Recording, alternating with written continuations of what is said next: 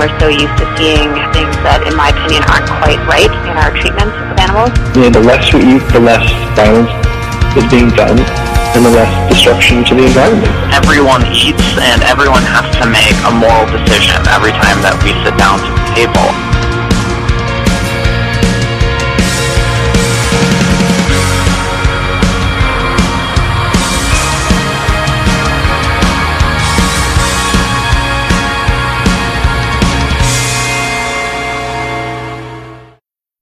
Hi, and welcome to the Animal Voices radio show, Western Canada's only radio program dedicated to animal advocacy and compassionate living. This is 100.5 FM Co op Radio, CFRO, on unceded and ancestral Tsleil-Waututh, Musqueam, and Squamish territories in so called Vancouver, British Columbia, Canada, on Turtle Island. Today is Friday, April 9th. 2021, and I will be your host, Grace Wampold, joined here today by our co host, Allison Cole. Welcome to the show. For today's feature interview, we will be talking with George C. Hamilton, the chair of the Department of Entomology at Rutgers and the director of the graduate program in entomology there as well. His research is focused on IPM, or Integrated Pest Management, which is a much more sustainable and compassionate way to look at insects that might be living on your farm. However, this year is a very special year for a very specific type of bug called the Magicicada. This 17 year cicada lives underground most of the time, but comes up once every 17 years in order to mate, eat some xylem of a tree, and rest again for 17 years. While this might sound kind of simple or benign, the reality is that over a million cicadas can take up one acre of land. That's insane. When I was just a little kid, only five years old, the cicada infestation happened, and it really impacted me. I became much more curious about wildlife, interested in bugs in a way that many young girls are not, and I think in many ways it created the young biologist that I am today. So I'm really excited to talk to Professor Hamilton, and I hope you are excited to hear more about these very charismatic little bugs. Our second offbeat interview of the day will be with Daniel Goldgut, who's the CEO and co founder of Epilogue. In his previous life, he was a tax and estate planning lawyer for high and ultra high net worth clients, but now he's on a mission to democratize estate planning for all Canadians with his program Epilogue. So essentially, Daniel has created a way for us to think about he wants to make it easier for you to write your will and to consider what the world might look like if something were to happen to you. Many people forget about their companion animals when they write their wills, and that is really why he'll be talking with us today at Animal Voices. Many people forget that companion animals aren't seen the same way as your children by the law. So, we talk a bit about what to consider when you're writing your will and why it's important to start estate planning now. Before we head into our episode, I also wanted to remind you guys that next week is the beginning of our fall fundraising drive. You might not have noticed, but my audio is a bit better today because I invested in a new microphone. And this microphone, as well as the entirety of our show, is completely funded by you guys, the people who listen to Co op Radio. We don't have any big mega corporations helping us with their advertisements. We are completely dependent on our volunteers and on the people who are generous enough to donate to us during these fundraising drives. So, check out Co op Radio and consider becoming a year round member, donating once a month, or doing a one time donation, because really anything helps. So, with that, let's head into this week's episode. The Greater Vancouver Food Bank has been providing support for our cities for almost 40 years and has been vital to helping thousands of community members through the COVID 19 crisis. To find out how you might benefit from the Greater Vancouver Food Bank's services, or to learn how you might donate money or volunteer your time, please visit their website at foodbank.bc.ca.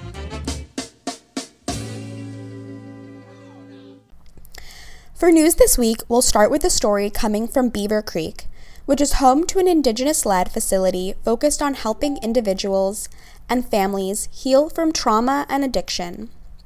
The Kackaamin Family Development Center is a peaceful family healing center that is unfortunately dealing with a battle between themselves and the Premium Cannabis Meds BC operation that plans to build a large industrial cannabis facility across the street from their healing center. Since 2017, the Kackaamin staff and local residents have raised alarms about the potential impacts of this marijuana facility. Residents share concerns about the air and water pollution that could result from this grow being built. Marijuana is a very water hungry crop and often is grown in remote forested watersheds, just like this one. Marijuana requires almost 22 liters of water per plant per day during the growing season, which adds up to 3 billion liters of water per square kilometer of greenhouse grown plants between June and October. During the low flow period, irrigation demands for cultivation can exceed the amount of water flowing into a river system, which leaves very little water left to sustain aquatic life. Further, pesticides and fertilizers will run off into this watershed, causing changes and disruptions to the ecosystem, such as eutrophication, changing the distribution of certain species in that ecosystem and damaging the salmon stock that this community depends on. Local environmental groups complain that grows often do overwhelm conservation efforts and, in some cases, disrupt ongoing restoration and making this work more dangerous. While I don't think there's anything wrong with marijuana use, and while I'm not trying to suggest that anyone should demonize the use of marijuana, it is important to consider that any plant grown on an industrial scale has consequences for our ecosystem. I feel very lucky to live in a place where marijuana is decriminalized, but we have to consider what communities are being displaced by this growing industry. To hear more on this subject, I'll share a link to the GoFundMe as well as the petition on our web post and another article if you want to read more. In other news, a group of grade 9 girls with a passion for animal rights have won first prize in the local Sustainable Development Challenge, earning themselves $5,000 to make their idea come to life. What's their idea? They're trying to eliminate animal dissection in their schools. The girls partnered with the BC SPCA and Society for Humane Science, which helped them develop their idea. Most of their budget will go towards technologies, apps, and programs to use for their school so they can give students the same, and in many cases, a better level of education. It's so exciting seeing young people trying to make a positive impact in their community in a way that can save so many lives. I remember when I was a senior in high school and I refused to dissect. The whole dissection was actually for no credit. The assignment we were given was knowing the internal anatomy of a fetal pig for AP biology. So I was able to teach myself the anatomy of the pig through coloring books and diagrams much more efficiently than my peers who decided to go ahead and disembowel that corpse. So let's try to save a few lives and not promote dissections. The final news segment that I wanted to share with you guys today is about the sale of spiky armor for small dogs following this string of animal wildlife encounters in Metro Vancouver. Recently, there was a cougar being euthanized in Port Moody and you've seen a lot of divisive language used by media outlets about this instance where the cougar essentially attacked and took a German Shepherd puppy. Now, what hasn't been shared is that this happened at night. A officer brought their puppy into the woods for training in the dark and a cougar grabbed the young pup, broke their neck, and took them into the woods. So we've seen this spiky armor come out and into popularity because a lot of dog owners are concerned for their companions. They want to make sure that no large animals are going to attack them out on hikes. But I think the really important takeaway here is that we should not be walking our companions at night in forests. Places like Stanley Park are habitats for predators that can pose serious risks to both humans and our companion animals. Especially between the months of January and March, these animals are far hungrier than they would be in the end of the summer where they've just had access to a lot of prey. Rather than buying jackets for your dogs, really consider what would be a safe space to walk your animal if you want to avoid these types of conflicts.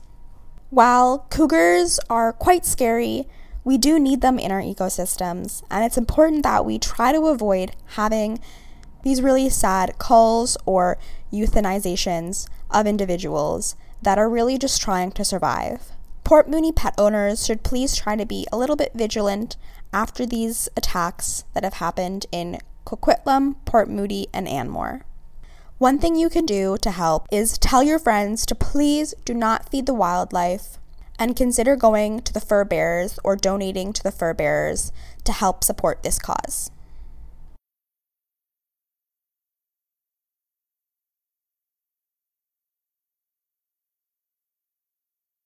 Hi, Allison. Uh, good afternoon. How how's your day been? Well, good afternoon. I've had a good start to the day today because I finally got to watch a film that has been much anticipated. It came out on March 24th on Netflix and has been uh, in the top 10 of trending films in Canada this week. That film is called Seaspiracy.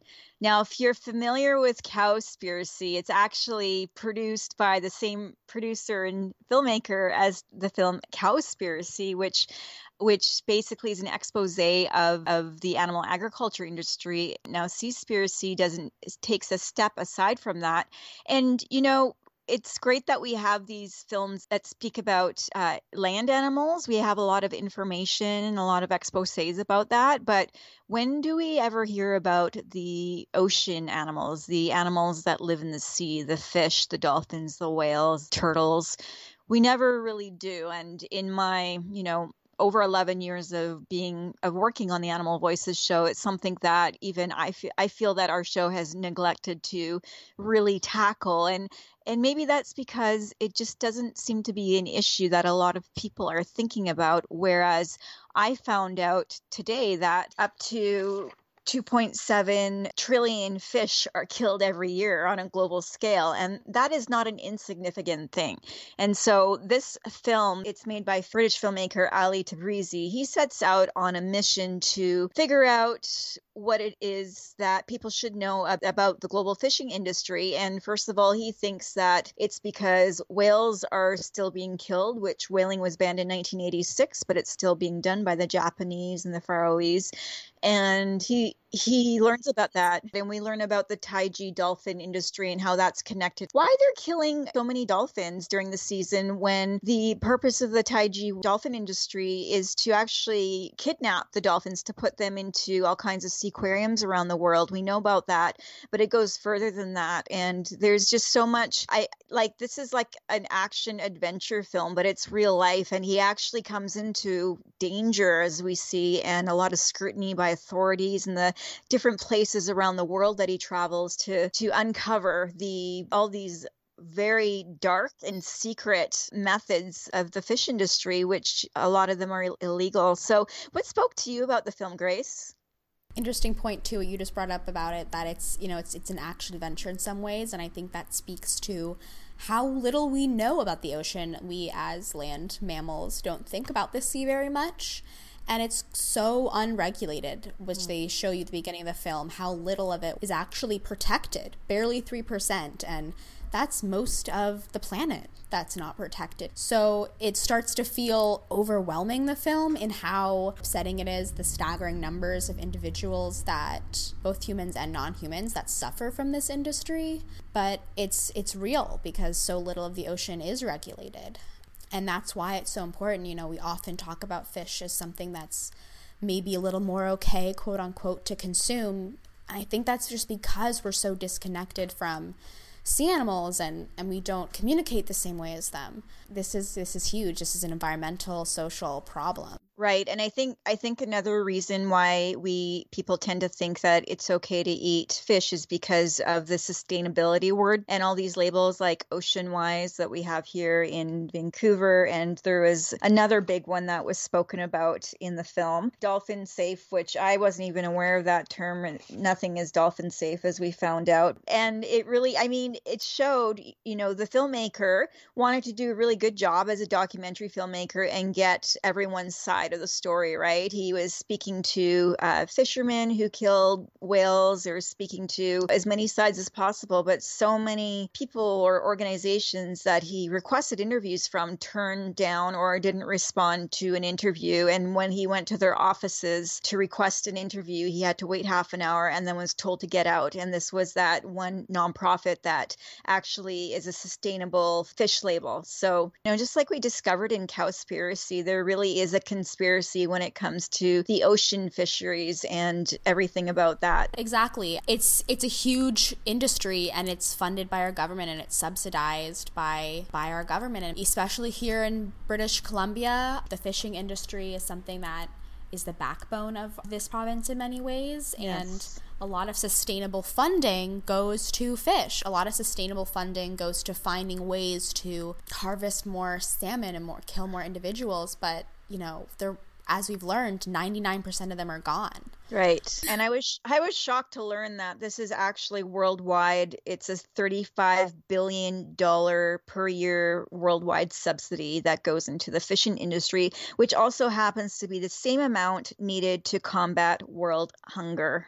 And this whole film is an eye opener. I really hope people watch it. It's on Netflix and definitely worth an hour and a half of your time. There's a lot more that the film went into, and we hope to do a, more of a feature on this later as well because there's just so much stuff here that people need to know. This is going to be really huge to help people go from pescatarian to vegan. So keep an eye out uh, for more on that. 100.5 means non commercial, listener powered community radio. 100.5 means music, public affairs, I have a dream, and arts programming. I wish I loved the human race. I wish I loved its city face. You won't find anywhere else on the radio dial. 100.5 is not owned by a huge corporation. We are owned and operated by people like you, by your community. 100.5 CFRO Vancouver Cooperative Radio. Find our complete program schedule at coopradio.org. And now I will be talking to Daniel Goldgut, co founder of Epilogue. Here it is. Enjoy. Thank you so much for coming on the show. Um, it's really cool to talk to you about something that I think a lot of our listeners don't generally um, think about especially when it comes to adoption, because it's there's been a lot of people adopting animals, especially through COVID. So, what is Epilogue? Uh, well, thank you very much for having me. Uh, I'm excited to be here as well. So, what motivated me to start Epilogue is I'm a lawyer and I was practicing in Toronto doing corporate tax and estate planning work. And through that process, it became very clear to me that people just struggle to get their wills completed. Uh, a lot of people know they need them, but uh, they just don't get them done. And so there's a lot of reasons out there and a lot of factors uh, time, cost, inconvenience. And it's the kind of thing that people just are happy to continue procrastinating. So, me and my co founder, Aaron, who are both estate planning lawyers, thought that if we could simplify the process and automate the process, that we could empower people to actually create these very important documents. So, then who do you think should consider using Epilogue? Because uh, it is something that I think a lot of us procrastinate. And yeah, who's this application for? So I would say, at its simplest, every Canadian adult should have a will. there's certainly times in your life when you're more likely to make one or where it feels like there's a little bit more urgency. So we find that uh, people uh, make wills when there's a major life event. So when you get married or divorced, when you have a child, pets is another big one. It's these times in your life where all of a sudden you feel like it's it's more than just you the reality is it's it's it's applicable for everybody. So having a will is going to ease the burden and the stress and the difficulty that family and friends feel after someone passes because your wishes are on paper and it is very clear what you want to happen, who you want to be in charge of managing your estate and managing that process, who you want to name as guardians for minor children and for pets, and what distribution you want to happen. So, what makes Epilogue different from other applications that might help you prepare your will? So I think it, it really all comes back to this fact that Aaron, my my partner, and I are both estate planning lawyers. So this is the the area that we practiced in. We were drafting wills every day for clients. Uh, a lot of the clients that we dealt with at the at the firm that we were at were high net worth, and so we were doing really sophisticated planning. And then also for our friends and family and and colleagues and contemporaries, we were doing more basic planning. And so with that experience, we we really understand the legal side of things, understand what what's important to be in that document uh, what are the questions that we need to ask and how do we need to ask them to make sure that we really get the right information and, and that the document really reflects someone's wishes uh, and not just what they're telling us but understanding sort of drawing on our experience for what's what's really important to to pull out and make sure uh, comes through for that person mm. yeah um, growing up my dad was a trust and estates lawyer and so I think that the advice I got given as a kid, I never realized how funny it was because there was things like he told me to never buy a plane and to never buy a boat and to never adopt a parrot because parrots will outlive you. Which were things that I just, you know, I didn't understand exactly what he meant by that, but what are those questions you think that people forget to ask themselves when they plan their will if they don't have that context of being a trust and estates lawyer having one for a father. Yeah, I mean that, that that is interesting advice for sure. I've never heard any of that. I was never in the market for a parrot to begin with. So I think that one of the things that's really important for people to think about is um, sort of I'll call them uh, contingencies to some respect, which is that in your will, it's, you know, it's really important to name an executor. So, who's the person that you want to be in charge of, of, of, managing your estate? And in addition to naming an executor, you should name an alternate executor. So, second in line. So, if the first person you named is unable or unwilling to act, who do you want to step into that role? Uh, and the same is true for guardianship. So, for, for children or for pets, who do you want to be the person um, that is responsible and if that person is unable or unwilling to act, who's the alternate that you want to, have ready? Uh, and then with beneficiaries as well. So who do you want to leave your stuff to? And if if one of the people that you name uh, is not alive when you die, then where do you want it to go? Uh, and so it's important to sort of plan a few levels down, not just to look at who are the people that are around right now and what's the decision that I want to make I- immediately, uh, to have some sense of, of the importance of um, or planning ahead um, if things should change. I know that animals are seen quite differently under the law. So, could you tell me a bit about pet guardianship and how animals are seen legally speaking? Yeah, it. I mean, it's really interesting because uh, one of the the members on our team, Amanda, who is amazing and who is a, a dog owner and a dog lover. Uh, in the early days, when I was uh, chatting with her about pet guardianship, uh, she wasn't thrilled to hear that in the eyes of the law, pets are considered property uh, in the way that your other property is. So, when it comes to your will, while we use the terms pet guardianship, really what you're doing is you're making a gift of your pet to a specific person. So it's obviously not akin to, you know, leaving your watch to your friend or or a piece of art to someone but under the law it's it's looked at in the same way. So your pet is property and you're making a gift of that property to someone.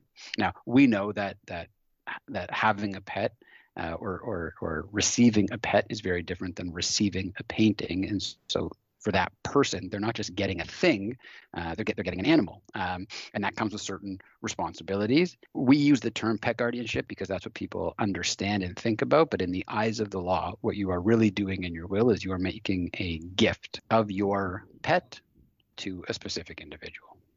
So, then what other options do people have if they're not sure who they want to be the guardian for their companion animal? Once you've decided on your guardian, what other options do you have to ensure that your companion is being taken care of uh, once you're gone? Pets come with costs. Oftentimes, what someone will do is that in addition to making a gift of the pet to that person, they'll actually make a, a monetary gift as well.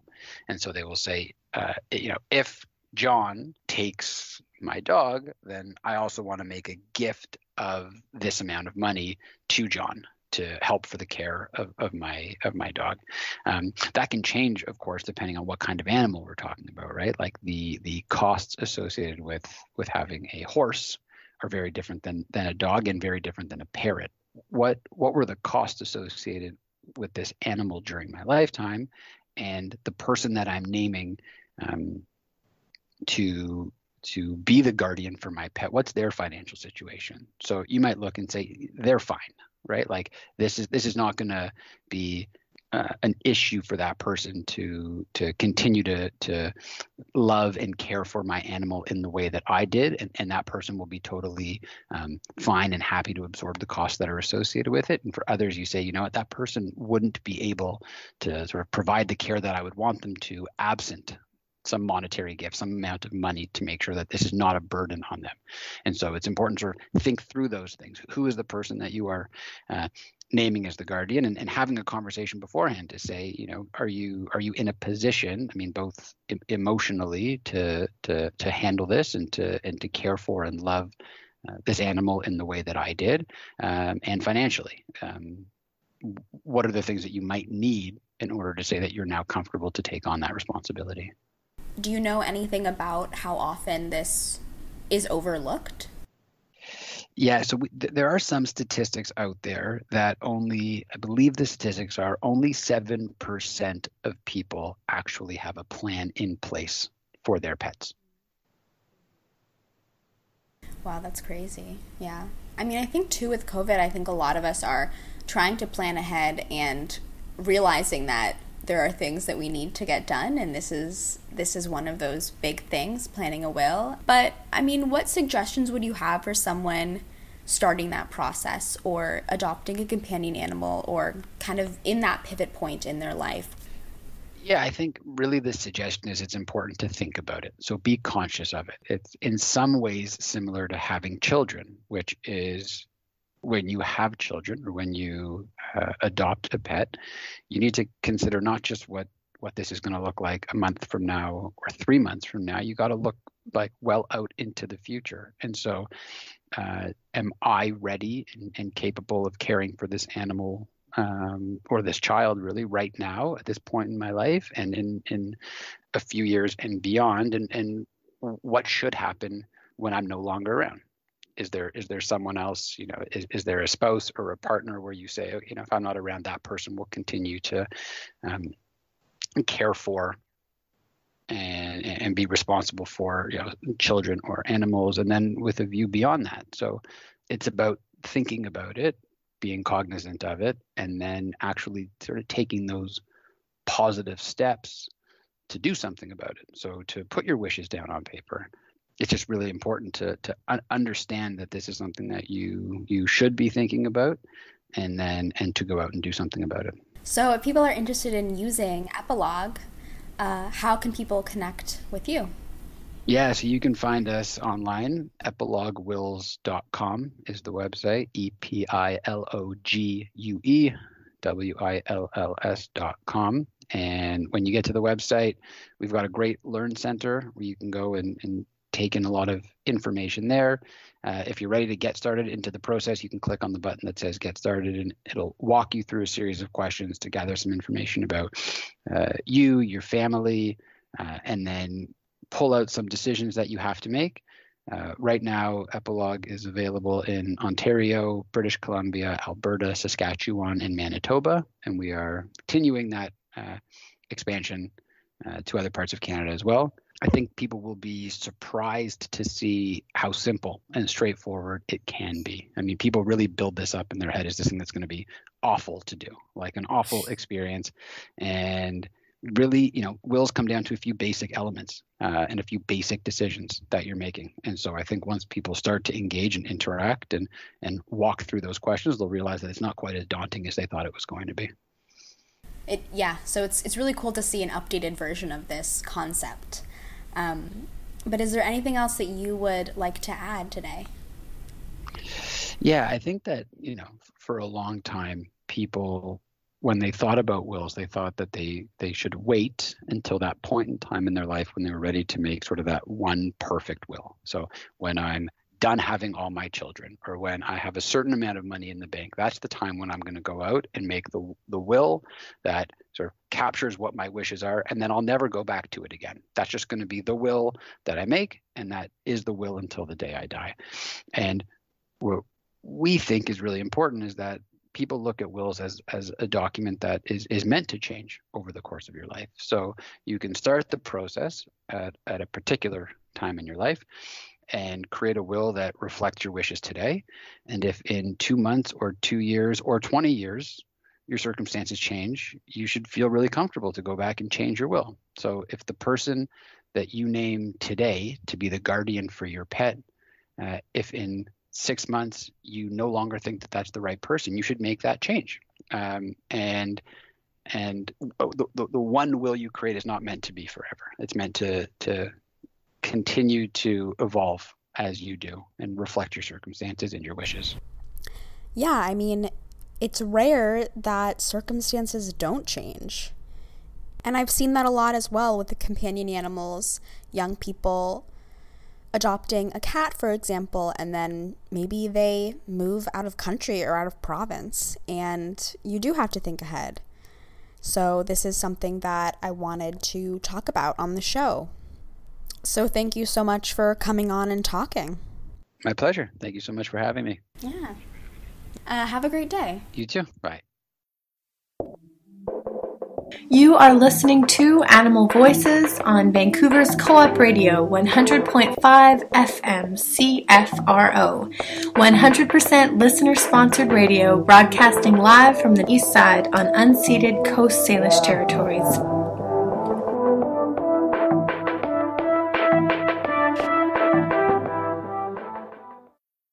Welcome back from the break.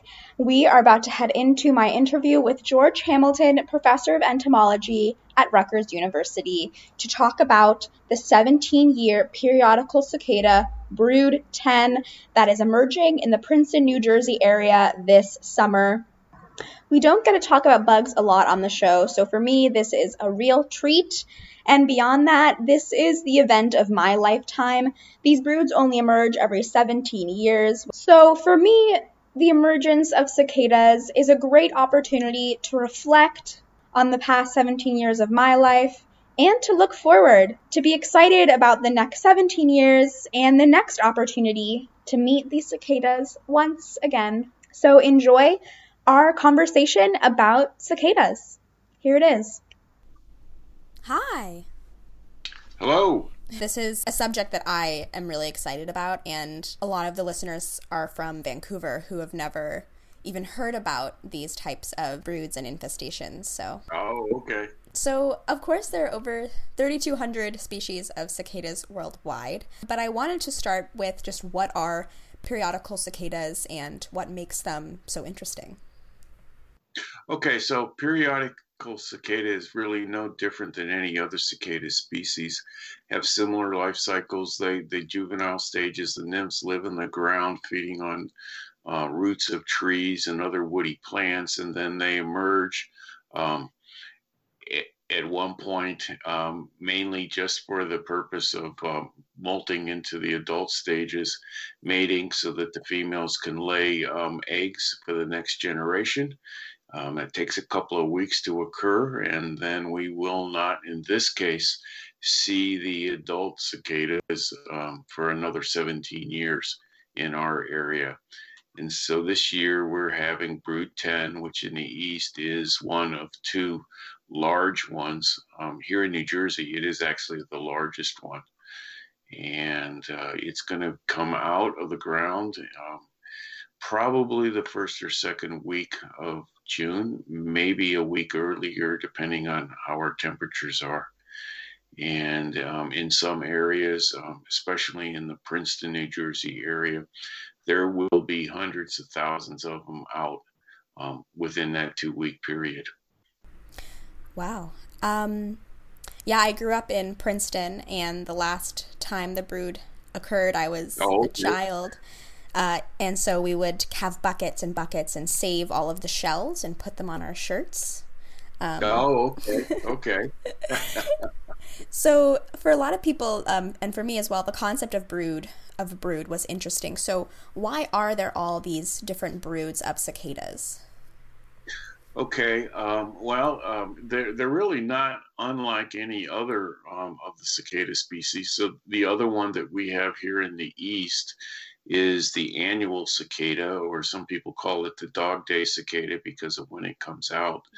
Um, it comes out every summer in July into August, and it's up in the trees singing just like the periodicals, trying to males trying to attract mates. Uh, it has a much shorter life cycle. Um, depending on the species, it's anywhere between three and five years, and they just they come out every single year. Now we don't see that with the um, 17 year cicada. So a brood just means that it refers to when the adults are coming out of the ground. And, and we have um, species here um, in North America that they can actually have a 13 year cycle with some of the species, and the other ones have a 17 year. And hundreds of years ago, uh, we had uh, a brood every single year. And or a, an emergence, I guess is a better way to say it, every every single year.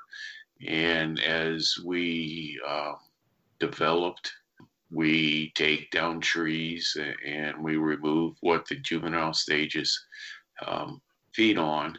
And so we have actually lost broods because of development. And so we're going to have brood 10 this year. Our other big one is brood 2. Um, in the next couple of years, there'll be other broods that'll be coming out in places like Ohio and other places in the Midwest. So this just happens to be the big one for the East Coast.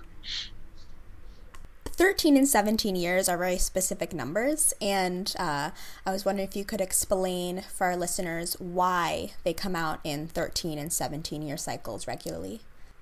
Well, there, there's a, a, lot of theories, and probably the the one that I would take most stock in, although I'm not the expert, um, is that it is a way to avoid predation. If, if you are only present as an at least on the adult stage once every 17 years, it's hard for anything else to evolve to be able to feed on you because there's not a regular food supply. I've also heard some theories about the, how both of those numbers are prime and how that uh, disallows overlapping. Is there any validity in that? Uh, honestly, I don't know. I don't know. yeah, because if it's 17, then you wouldn't have those numbers don't overlap because there's no some nothing can be divided by that, right? Oh, you're right. Okay, I see what you mm. say. I it's probably just an artifact. Mm. so when they live underground, do you know basically why they stay underground for so long? Probably related to food food source might not be a, a, high value food source, and so it just takes a long time um, to develop in that juvenile stage. And again, it's a way to avoid predation because they're going to be most visible when they're adults. Uh, and so, what are they mostly feeding on? Um, roots of hardwood trees, I would say. So things like oaks and maples, and and so others hardwood trees. And how many, I guess, just to give our listeners kind of a some kind of image in their head, how many can you, we expect to emerge this year? Well, assuming that we haven't destroyed habitat, um, in certain areas like Princeton, I mean, I'm really hard to estimate how many came out each time.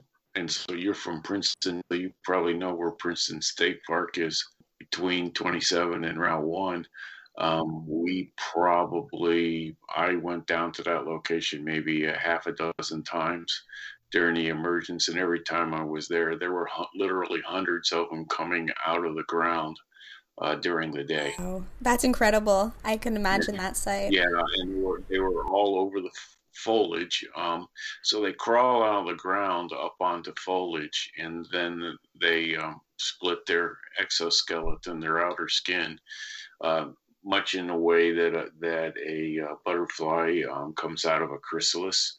And so they split their skin, and they adult comes out of that skin, and then they hang upside down on the foliage waiting for their their wings to expand and for their body to harden just like a butterfly does. Yeah, so when you see the a like a white cicada, that's between the adult stage. They've just lost their shell. Right. Right. That's the newly emerged. Yeah, and they're cool looking. They're creamy white and they have red eyes. And, and then they change to a, a bluish black and orange wing veins. Um, it's quite a remarkable color change. Yeah. And that is interesting to say, talk about, you know, the change of how many trees are in the area. Because I know since the last uh, emergence, there were obviously Sandy occurred, um, a lot of trees down in the area. And I know there's also concerns for a lot of the ash tree populations. Yeah, I, I don't know specifically if they feed on the roots of ash trees, but you're absolutely right. We, um, well, three, four years ago, were, were invaded by the emerald ash borer, and it has been devastating our ash trees just like it has everywhere else um, in the eastern part of the United States. So, do you think that should, people should like is there any kind of suggestions or anything that you suggest people do this year um, considering the emergence as far as their gardens or how they manage their lawns? Well it's not going to impact their lawns and it's probably only going to impact um, woody potentially woody ornamentals especially um, if you've planted a new tree within the last couple of years um, they go after the tender shoots, and so the younger the tree, the bigger impact that's going to have on them. Uh, we don't really suggest spraying any insecticides to control them because if you're in an emergence area, they are going to come out of the ground every single day for a couple of weeks. They also are very good flyers. The adults can fly up to two miles a day. So if you spray today, you're going to have to spray the next day or, or you know every couple of days to, to um, kill all of them. And, it, and what we're really trying to prevent is the female's egg laying behavior. So when they lay their eggs um, they lay the eggs on the undersides of, of soft new shoots on the trees. And they make a slit with their ovipositor on the underside and they lay an egg and then they move towards the apical part of the branch and, and make another slit and lay an egg and they do a series of that. And eventually the egg is going to hatch and the, the nymphs either drop to the ground or they crawl down the tree to the ground and then burrow into the into the soil. Uh, but that egg laying behavior uh, starting at the point where the first egg is laid that shoot is going to die towards the end of the shoot because of that behavior. And so that's what people um, are concerned should be concerned about. So if you have a young tree or a particularly sensitive shrub, woody shrubs, um, what we recommend is you cover it with something like burlap so that the females can't get at those tender shoots. That's actually really helpful advice. I think that for any master gardener or anyone considering planting a tree this summer, they might want to delay that. delay till next fall, right? Yeah. so I planted a, a new dogwood tree in my backyard, and I'm going to cover it. I'm not in a high area, but we did have a few uh, 17 years ago. So just to be safe, I'm going to cover it. And they can certainly fly far enough. It sounds like too. yes. Yes.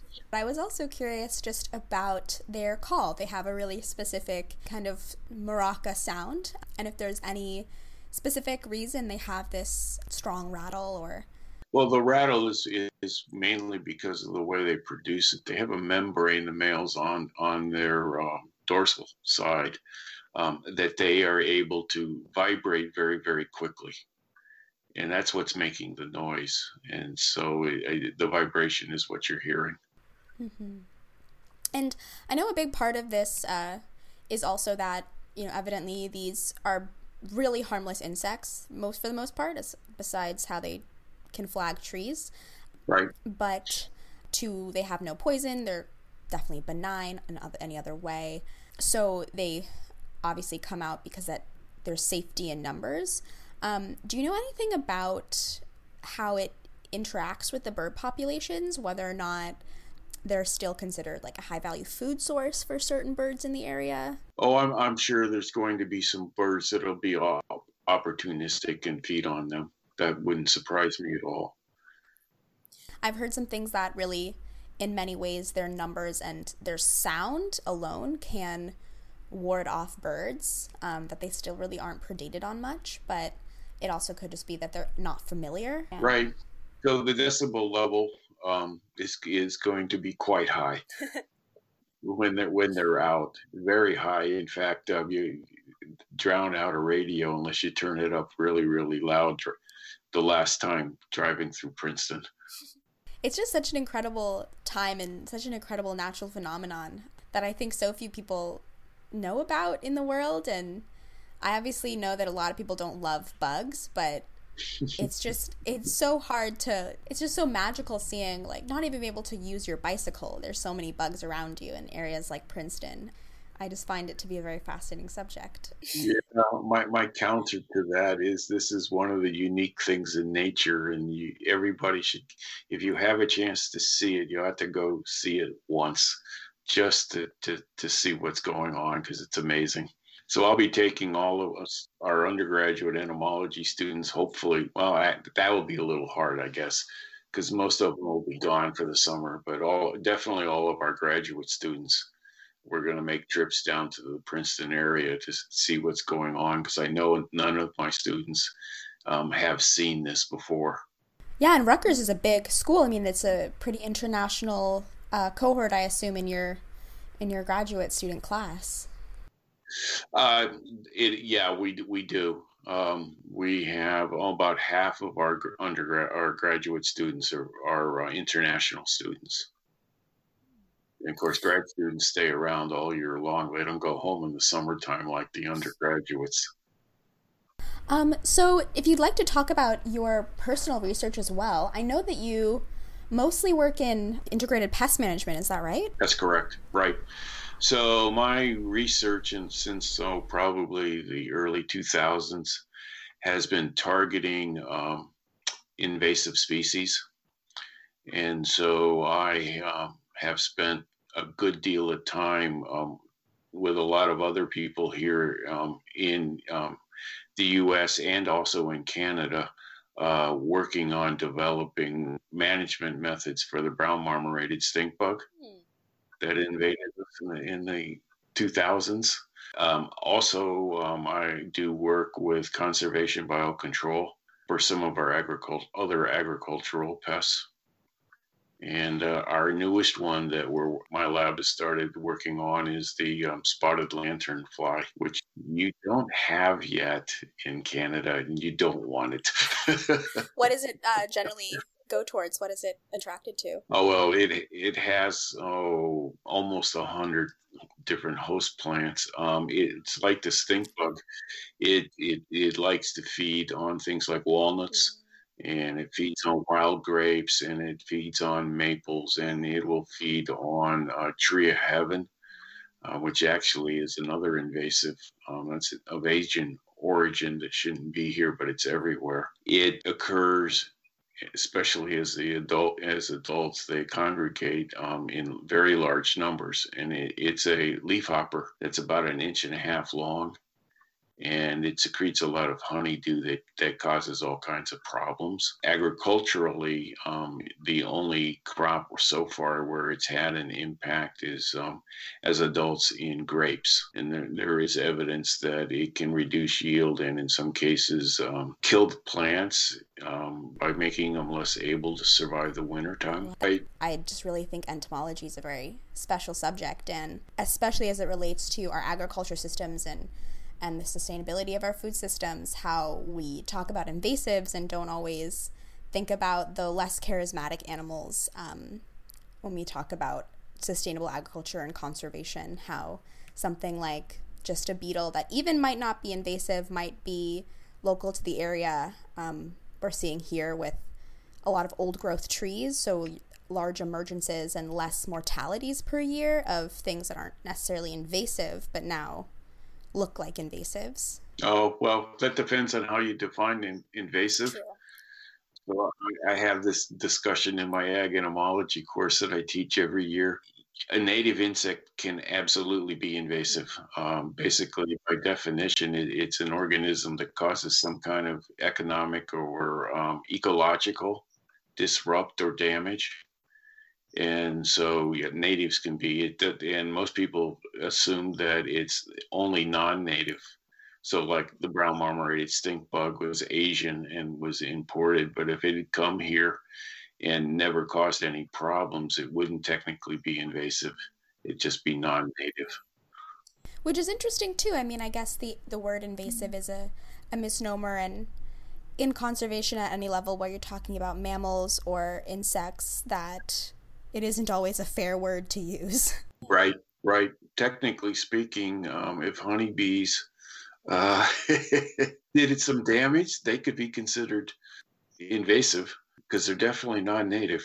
Yeah, I actually really about. I'm so happy you said that. That was my my big interest, just because honeybees are, to me, in many ways, kind of this symbol of colonization, since it kind of went anywhere uh, people from Europe decided to settle. Oh, yeah. Oh, and, and, long and long before that, they can they can trace um, the um, management of bees for things like pollination and production of honey, all the way back to ancient Egypt. And I guess some could argue that in many ways, since they are disrupting native bee populations, it, that it has invasive kind of outcomes depending on where you are.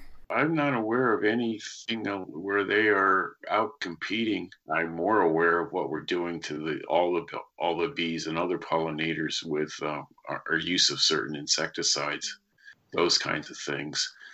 But um, oh, but I guess it depends on um, are they out competing things like bumblebees. So when I think of bees, I think of solitary bees, and they're probably not having any impact on solitary bees humans are probably having more impact on them. Yeah. I always heard that basically because bees have they have mites and they can spread their disease to native species. Oh, okay. okay. So if you're thinking about it in terms of that, you're talking about the tracheal, and the more da- the more um, hazard dangerous one for honeybees, the tracheal mites. Uh, I'm sorry, the um, varroa mites, right? And so when the, the commercial hives got um, infested with those mites, they did actually get transferred over into the wild population as well and uh, caused lots of decimation of wild honeybees here in North America as, as well. Anything else you want to share as far as your research or what to expect this summer? Anything you want to add? Uh, no, uh, other than just reiterate that this is going to be an amazing thing that's going to occur. It, and even if you are afraid of insects, you still ought to go see this for the first time just to see it. You never know, it may change your view. Yeah, it's true. I mean, they're quite beautiful. Their wings are beautiful. Their red eyes and it truly is beautiful. And obviously, I'm 3,000 miles away, but, you know, assuming if I can get my shot, this is something that like I would get on a plane to go see. If anyone's able to drive to Princeton, the Princeton area, really, I would say you should consider going to see this emergence because yeah. it's. And, and, yeah, I would encourage people to do that, whether they've had a shot or not, because it's an outdoor affair. It, That's true. Yeah. shouldn't have any problem social distancing. I don't think you can spread it to the bugs either. no. Okay, so thank you so much. Um, do you want to spread any way that people can get in contact with you or read more about your research? Uh, they can just go to entomology.rutgers.edu and they can find my website through our departmental website. Yeah, there are maps available to show you where each brood is, but this is definitely, I, am pretty certain it's the largest of the broods. Uh, I know it is definitely the East Coast. Thank you for sharing the excitement about bugs, and thank you for your time, and I hope you have a good afternoon. You too. Bye bye. You've been listening to the Animal Voices radio show on 100.5 Co op Radio on unceded and ancestral Tsleil-Waututh, Musqueam, and Squamish territories in so called Vancouver, British Columbia, Canada, Turtle Island. Please join us for next week's show on Friday, April 16th, where Elise will be your host and we'll be kicking off our fall fundraising drive. We here at the Animal Voices radio show modestly ask you to keep connected with us via the World Wide Web. Our past shows can be listened to on our website at animalvoices.org. Our past podcasts can also be accessed via Apple Podcast and on Google Play. So you can subscribe to us there and never miss a show. You can also join us on Facebook and on Instagram, both at Animal Voices Vancouver. If you want to get in touch, let us know how we're doing, or send along a show segment, you can send us a note on Facebook or send us an email to info at animalvoices.org. And yes, we're on Twitter as well, Animal Voices YVR. As a reminder, we're also looking for people to help us produce shows other people who want to contribute on air or maybe just online. To close out this week's show, I'm playing a song called The Prawn Song by Superorganism. Stay tuned for Radio EcoShock with Alex Smith, and thank you so much for listening to this week's show. Stay safe inside, and remember to be kind to the animals.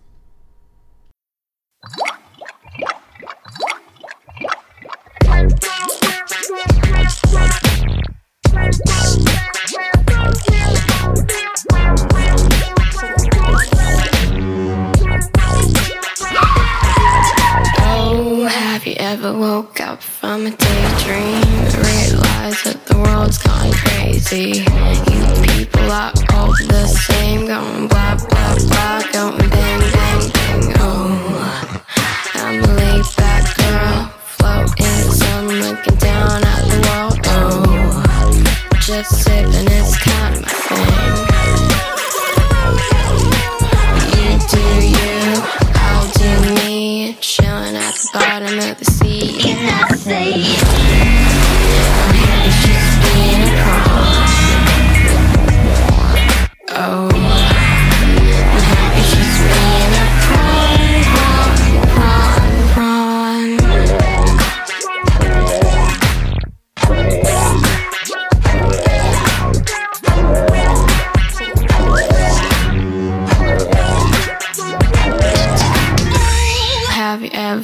prawn cause World War? Have you ever kissed a prawn, got a cold sore?